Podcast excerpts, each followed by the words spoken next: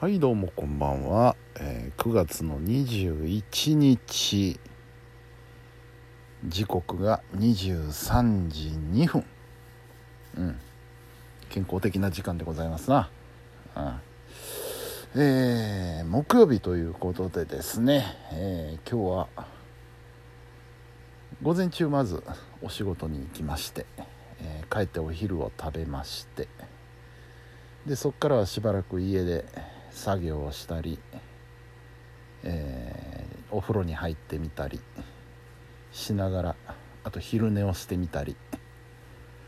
しながらですね、えー時間過ごしまして、えで晩飯を食べまして今日はね「奈良南 TV」がありました。本来は第2木曜日なんですけれどもえーちょっと都合によりね第3週に今月は移動になっております。というわけで今日は奈良南 TV、えーでした、えー今日の奈良南 TV はね、ええ画像で遊ぼうっていうあの企画がありましてですね。それぞれ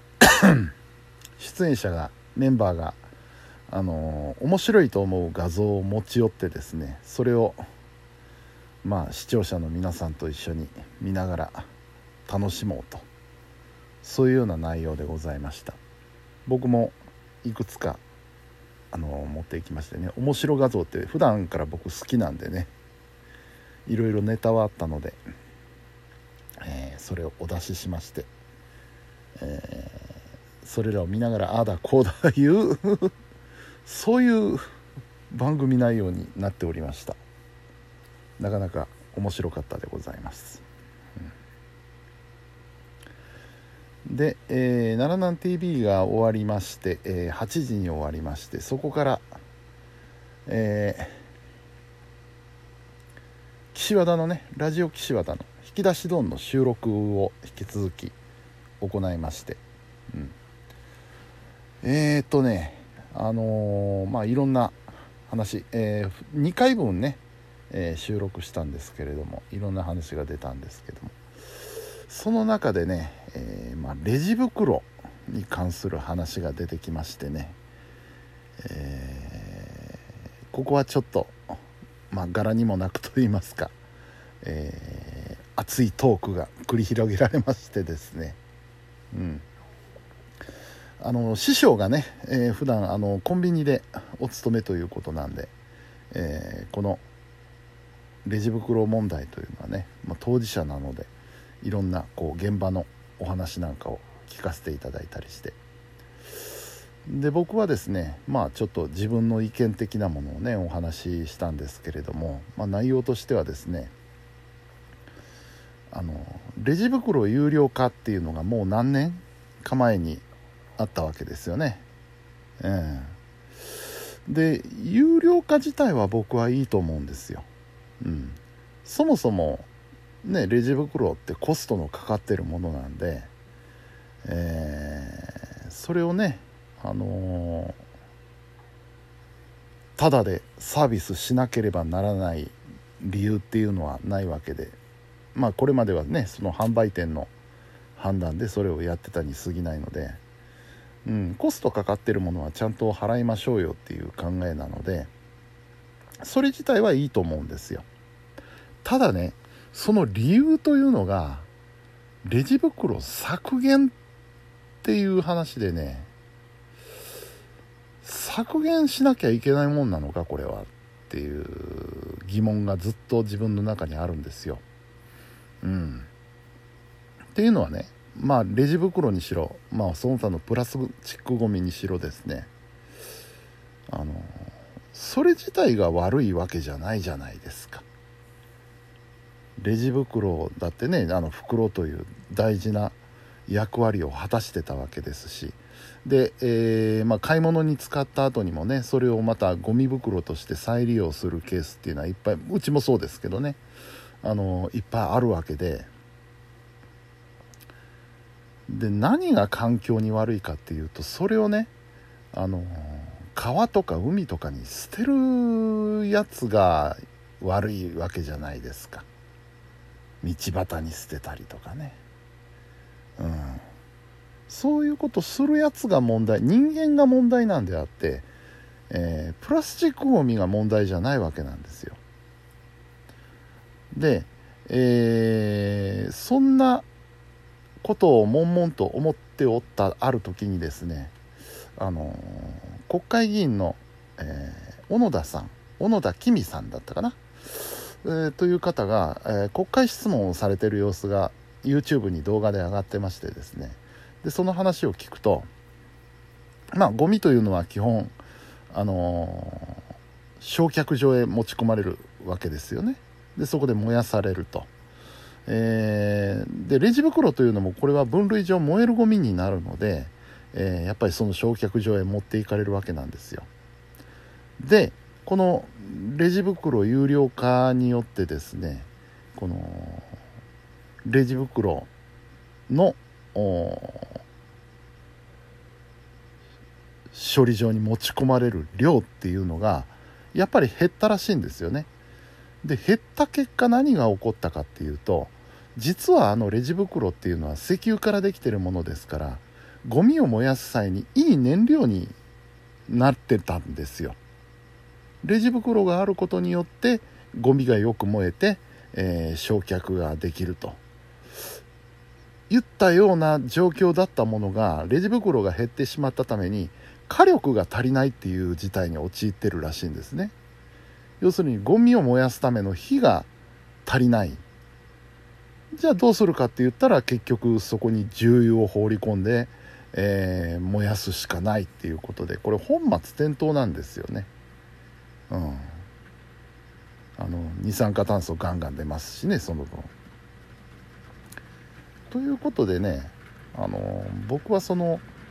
レジ袋有料化はいいんだけれども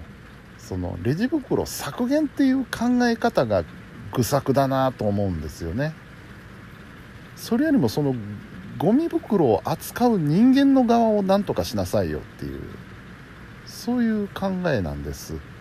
うんだからあのレジ袋有料化によって中にはそのレジ袋を使うことに罪悪感を感じてる人も中にはいるんじゃないかなと思うんですけどそんなことは全くないと思うんですよね。うん、ただまあ有料化する有料化はすりゃいいと思うんですよ。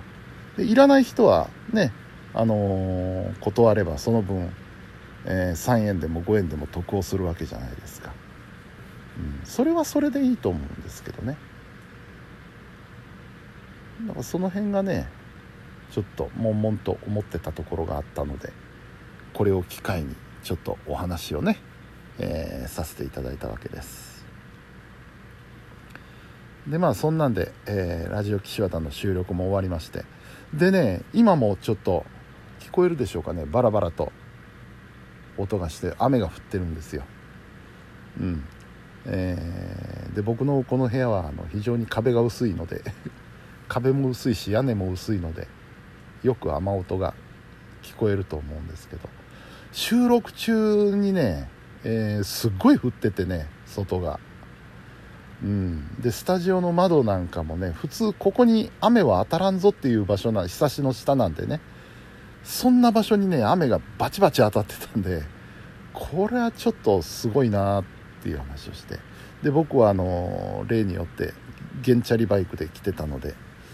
これどうやって帰るかな。まあまあでも帰りはいいんですよ別に。濡れたって。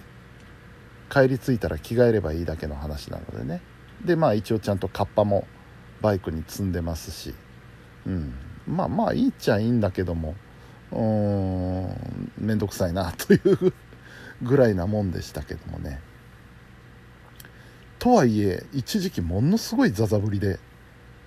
あのー、ちょっと心配だったのはねスタジオの外にこう水が溜まり始めたんですよ。これあんまり水たまり深くなりすぎると出らんねえぞっていう危機感はあったんですけど。まあ言っても30分ぐらいで、えー、雨は弱まりまして